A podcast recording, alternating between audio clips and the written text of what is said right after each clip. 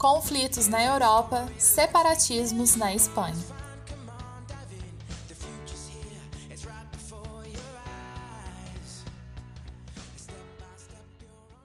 Mientras quieren milicianos, los moros no pasarán. Mientras quieren milicianos, los moros no pasarán. No pasarán, no pasarán.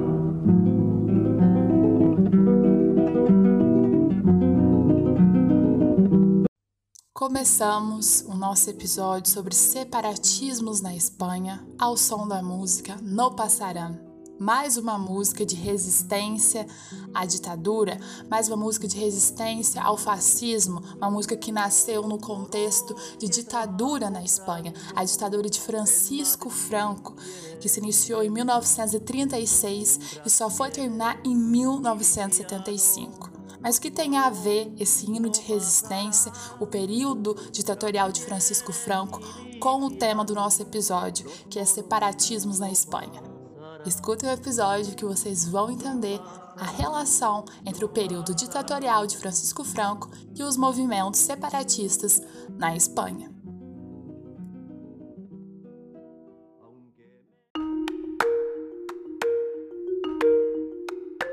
Dada essa introdução com essa música, com esse hino de resistência ao fascismo, à ditadura franquista na Espanha, vamos de fato entender os movimentos separatistas na Espanha.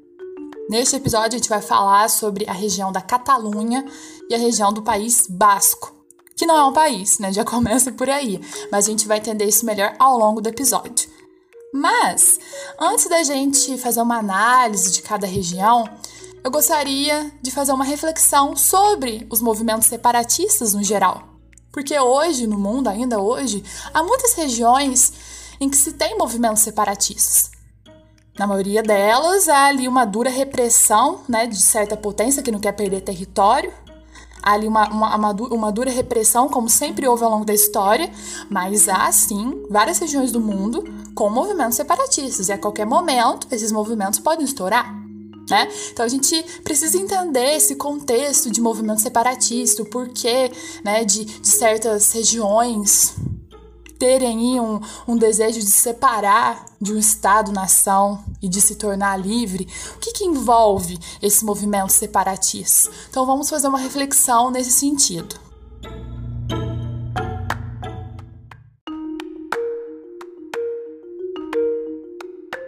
Como o nosso episódio é sobre os separatismos na Espanha, vamos fazer uma análise então do continente europeu, né, para a gente entender um pouco melhor esse contexto de separatismos.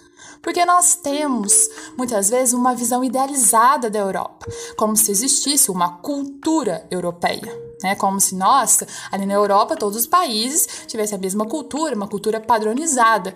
Quantas e quantas vezes a gente já não escutou, né? Não, porque a cultura europeia é outro nível. Não, porque na cultura europeia, quando na verdade, o que, que nós temos? Um continente repleto, né, com inúmeros países, países estes que têm uma história muito antiga, né, grande parte dos países da Europa tem uma história muito antiga, foram habitados por vários povos, Entende? Então, para a gente entender essa, essa questão dos separatismos, nós temos que ter em mente que todo Estado nacional atual ele é o resultado de uma longa história, principalmente né, os países da Europa. Porque se a gente voltar na história da Europa, o que, que nós temos? É só guerra, né? Temos ali uma coisinha, iluminismo, renascimento, uma coisa ou outra, mas o resto é só guerra, gente. É guerra o tempo inteiro né? É, um povo toma um território, mas já tem um povo ali, aí aquele povo é expulso, depois ele volta, reconquista, é guerra da reconquista, da reconquista da reconquista. Então é muita guerra. E claro que né, é uma mistura de povos e tudo mais, mas há regiões que acabaram se preservando por muito tempo, que tem uma história muito antiga. E do dia para noite chega um, um povo ali, domina a região e acaba subjugando esse povo, impondo a sua cultura, a sua língua, seus costumes e falando assim: ó, Agora que a gente domina essa região aqui, nós vamos criar nosso Estado-nação e vocês vão fazer parte desse Estado. Não, mas a gente já estava aqui, esse território é nosso. Não importa, a gente dominou. Né? Então a história da Europa é construída por essas invasões, né? É, invasões de território e, e diásporas de, de, de vários povos e várias etnias, e é uma mistura. Então é difícil a gente falar de um, de um país puro, né? Um país que, nossa, nunca nenhum povo invadiu aqui. Desde o princípio é, é, é o mesmo povo que aqui habita e nunca se misturou com outros povos. É muito difícil a gente encontrar um país dito puro, né? Por isso que é complicada essa questão de separatismo, porque nós temos embates que, que levam em consideração a questão cultural, histórica, a identidade desses povos. Então a gente tem que ter em mente isso, porque como eu disse, nessa visão idealizada que a Europa tem uma cultura padronizada, nos impede de enxergar que há na Europa muitos movimentos separatistas.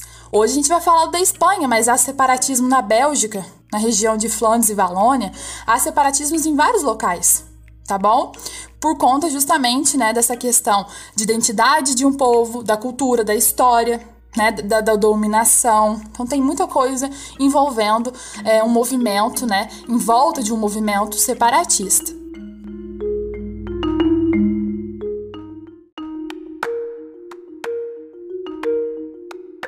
Então, a ideia de uma Europa pura, a ideia da existência de uma cultura europeia é uma ideia equivocada.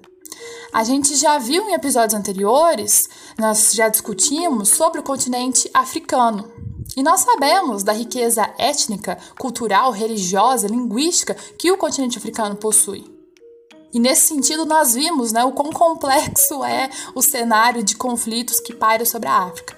São 54 países e mais de 30 ainda hoje têm de lidar né, com questões, com, com muitos conflitos relacionados a esses fatores, a fatores religiosos, étnicos, né, é, a identidade de povos que acabam se chocando. Então, tem muita coisa envolvendo esses conflitos na África.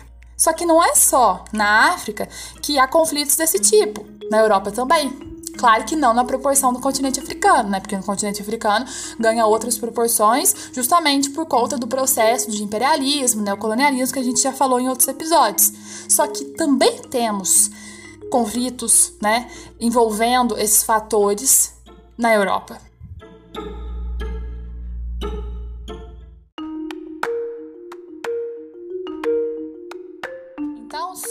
Gente finalizar, né, concluir o nosso raciocínio, nós temos que ter em mente que muitos dos movimentos separatistas europeus envolvem, são pautados por essas questões. Olha, nós somos de uma outra cultura, nós somos o resto de uma população conquistada, nós resistimos, nós mantivemos a nossa cultura, a nossa história, as nossas raízes. E nós temos o direito de ter a nossa própria pátria. Entende? Qual é o sentido da gente continuar fazendo parte desse Estado-nação, sendo que a gente fala outra língua, tem outra história, outra cultura? Nós precisamos, nós queremos, é o nosso desejo ter a nossa própria pátria. Né? Então tem toda essa questão nacionalista aí envolvida. Então agora, dada essa contextualização, a gente pode partir para analisar o separatismo na Catalunha e no País Basco.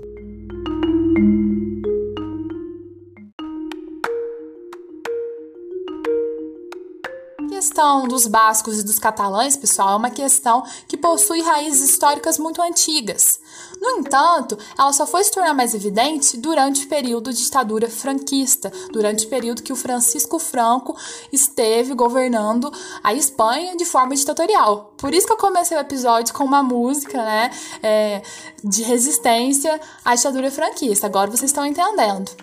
Antes da ditadura franquista, várias regiões da Espanha, não só o País Basco, a Catalunha, tinham uma certa autonomia em relação ao governo da Espanha. Porque não é só o País Basco ou a região da Catalunha, né, que tem diferentes povos ou etnias e falam diferentes línguas. Há outras regiões da Espanha que também passam pelo mesmo.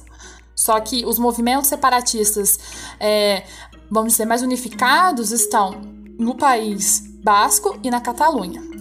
E durante o período do Francisco Franco, ele cortou totalmente a autonomia dessas regiões e reprimiu duramente qualquer manifestação de independência por parte desses grupos, né, dessas regiões.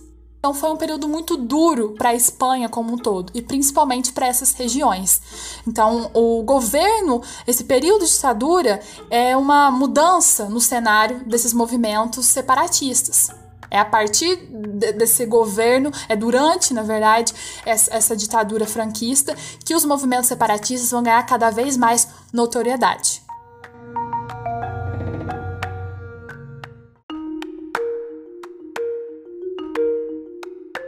Vamos agora falar separadamente cada uma das regiões, começando com o País Basco, que, como eu disse, não é um país, né? Na verdade, o País Basco é uma das regiões autônomas da Espanha. E quem vive nessa região aí dita País Basco? Os bascos, tá? Os bascos, que é uma outra etnia, que é um grupo étnico bem diferente dos latinos, tá? Não são nem latinos, os bascos, e é, é um povo muito antigo, tá? Que, que ocupou a Península Ibérica há mais de 5 mil anos e ao longo do tempo acabaram resistindo a diversas invasões, invasões dos romanos, de vários povos e preservaram seus costumes, sua língua, né, é, sua cultura. Então, os bascos são muito diferentes. Se a gente pegar a língua que os bascos falam, chamada de euskara, é totalmente diferente dos idiomas de base latina, né, de matriz latina. Você pegar o espanhol, o italiano, o português, o galego, a gente vai ver que há muitas similaridades, né, que há uma base, uma matriz em comum que é o latim. Agora, a língua dos bascos é totalmente diferente, tá? É, depois eu vou trazer um o nome de uma organização, né, chamado ETA, para vocês verem a diferença da língua. Bem, como eu disse, os bascos são outra etnia, não falam idioma nem próximo dos latinos, não são latinos, tá? E hoje encontram-se situados no norte da Espanha e no sul da França. Durante a ditadura do Francisco Franco, os diferentes grupos que se encontravam na Espanha, como eu já disse, acabaram sofrendo muito com o governo. E é nesse período aqui que o movimento separatista ganha cada vez mais né, corpo, porque já era difícil fazer parte de, um, de, um, de uma nação, né, que é totalmente diferente da sua, que fala outra língua, que tem outra cultura e outra história. Mas imagina agora viver sob o domínio de um ditador que impossibilita que, que, que o seu povo consiga se manter autônomo, né, que tira qualquer autonomia, que impede é, a manifestação cultural do idioma. Então, é um período muito tenso. E nesse período, na ditadura franquista, em 1959, nasce o ETA, tá? Que é um grupo visto como terrorista, é um grupo que, na sigla da língua euskara, significa Euskadi, tá Ascatasuna. Olha a diferença da língua. E esse Euskadi Tas Katasuna quer dizer o quê? Pátria Basca e Liberdade. Então é um grupo que vai lutar pelo movimento separatista, né? Que quer que o País Basco se torne independente da Espanha.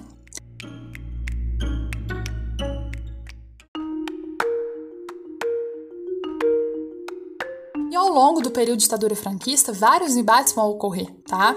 E as forças franquistas vão reprimir brutalmente qualquer manifestação separatista.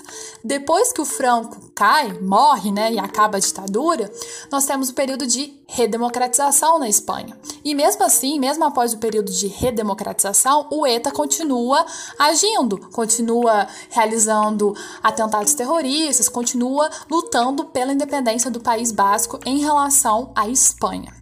Só que, com o fim da ditadura franquista, aquela série de autonomias que várias regiões da Espanha tinham e que, e que foram suprimidas pelo Franco retornam. Então, o País Basco ele reconquista novamente uma certa, é, uma relativa autonomia em relação ao governo da Espanha. Então, ele volta a ter um parlamento próprio, um sistema tributário independente, um sistema educacional próprio e vários mecanismos que garantiam né, uma maior autonomia para a região. E isso acaba enfraquecendo o movimento separatista.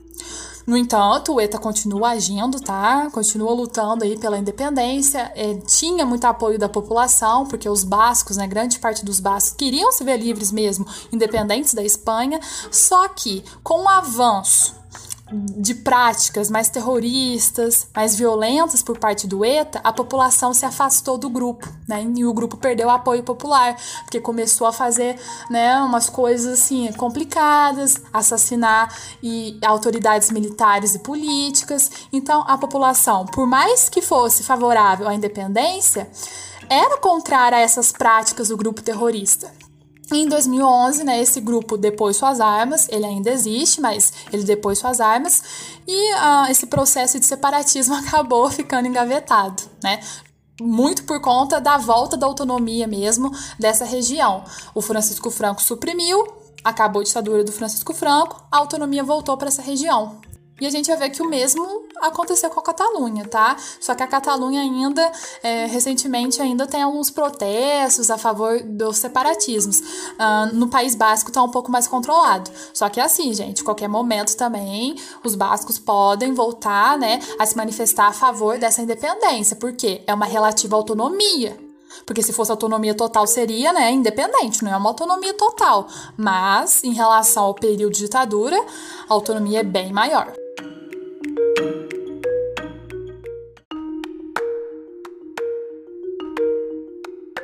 Vamos voltar nossas atenções agora para a região da Catalunha.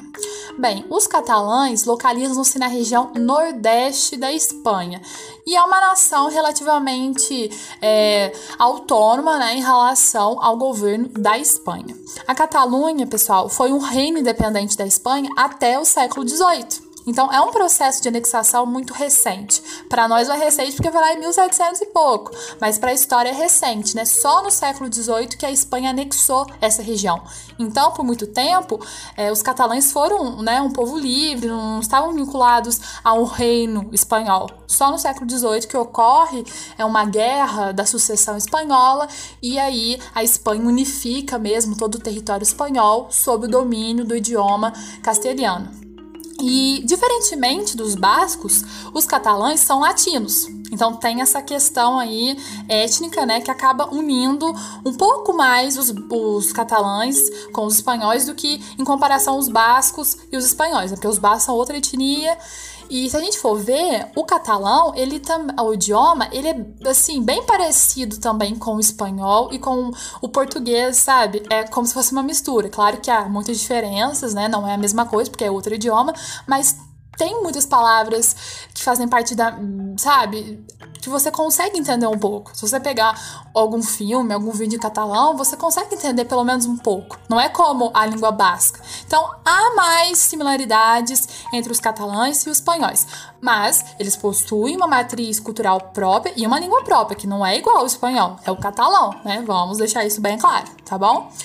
E bem, é, ao longo da história sempre né, houve movimentos separatistas, só que Igual aconteceu com o País Basco durante o período de ditadura franquista, é, o movimento separatista na Catalunha ganhou mais força e depois, com o processo de redemocratização, perdeu um pouco de força porque voltou novamente né, à autonomia em relação à Espanha. Então, um processo muito parecido com o País Basco.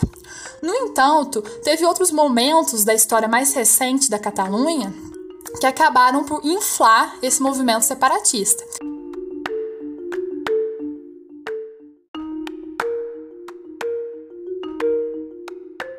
Antes da gente ver esses momentos, né, que acabaram inflando os movimentos separatistas na Catalunha, a gente tem que ter uma noção que, apesar dessa dependência política em relação ao governo espanhol, a região da Catalunha foi uma das que mais se desenvolveram ao longo da história na Espanha, tá? Foi uma, foi uma das regiões que mais se desenvolveu. Foi a primeira região a se industrializar e hoje ela corresponde a um quinto do PIB espanhol tá? 20% praticamente do PIB da Espanha vem da região da Catalunha. Ali na Catalunha, é, três das cinco melhores é, universidades da Espanha se encontram ali.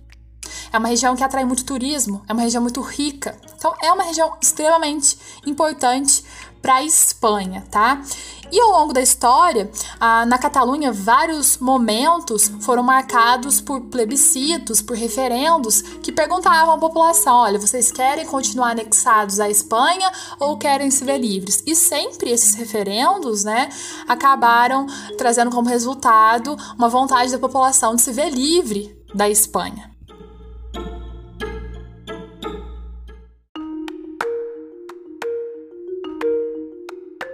Quais momentos foram mais tensos com relação a esse movimento separatismo na Catalunha? Bem, tem vários momentos tensos, mas eu vou elencar alguns aqui, tá? Somente alguns, porque ao longo da história da Catalunha mesmo, vários movimentos separatistas acabaram ganhando corpo, tá? Mas vamos focar em alguns mais recentes. Em 2008, nós temos a crise econômica nos Estados Unidos e essa crise acaba se alastrando para o mundo inteiro. Chega na Europa em 2009, 2010 e atinge a Espanha com força mesmo em 2012. A Espanha em 2012 ela fica destroçada, tá? Não só a Espanha, vários países da Europa, os famosos PIGs, né? Que é Portugal, Irlanda, Itália, é, o G de Grécia e o S de Spain, né, que é a Espanha. Então, esses cinco países, fala pra você, passaram por uma crise gigantesca, alta taxa de desemprego, devendo mesmo para a União Europeia, então foi um momento muito complicado. E, nesse contexto, a Catalunha começou, né, a pensar, hum, parece que não estou concordando com o modo que o governo espanhol está lidando com essa crise. A gente é uma região rica, a gente representa 20% do PIB da Espanha. Estamos sendo sugados aqui, entende?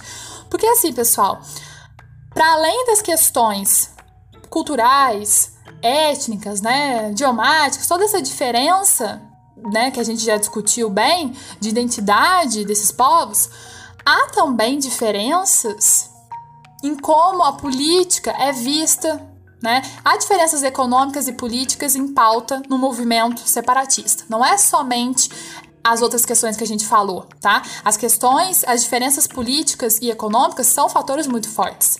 Então, nesse momento aqui de crise, a Catalunha não concordava com o modo que o governo espanhol estava lidando com a crise, tá?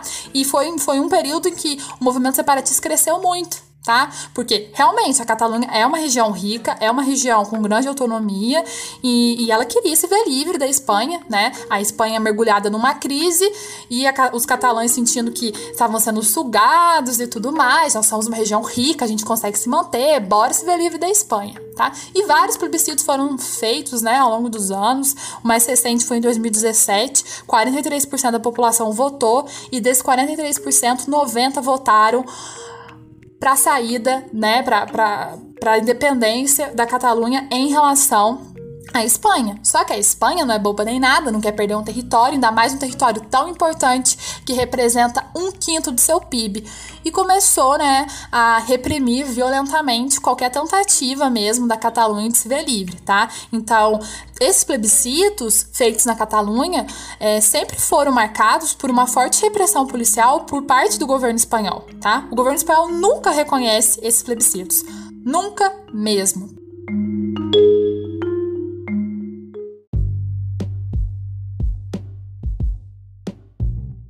Então, o que a gente pode concluir deste episódio? A gente pode concluir que, tanto no caso dos bascos quanto no caso dos catalães, há um sentimento separatista em relação à Espanha, tá? E isso é muito claro.